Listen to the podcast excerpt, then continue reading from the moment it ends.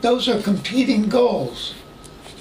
Right. Because uh, clearly, if you put more effort and details and requirements into safety, whether it's the safety of the weapons or the safety of the reactors and so forth, Right. effort is and money is going there and is uh, is uh, inevitably not inevitably but is viewed is viewed often as making it more complicated to make or operate the weapons or the reactors Right.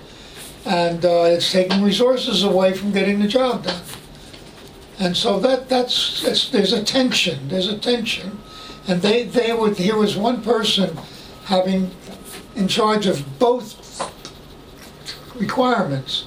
And I think to some extent, the sensitivity that the word nuclear has in this country and around the world, but I'm going to talk about this country, uh, is an outgrowth of the fact that the Atomic Energy Commission was had to test in the beginning to make sure we knew how to build weapons Right. but it caused fallout.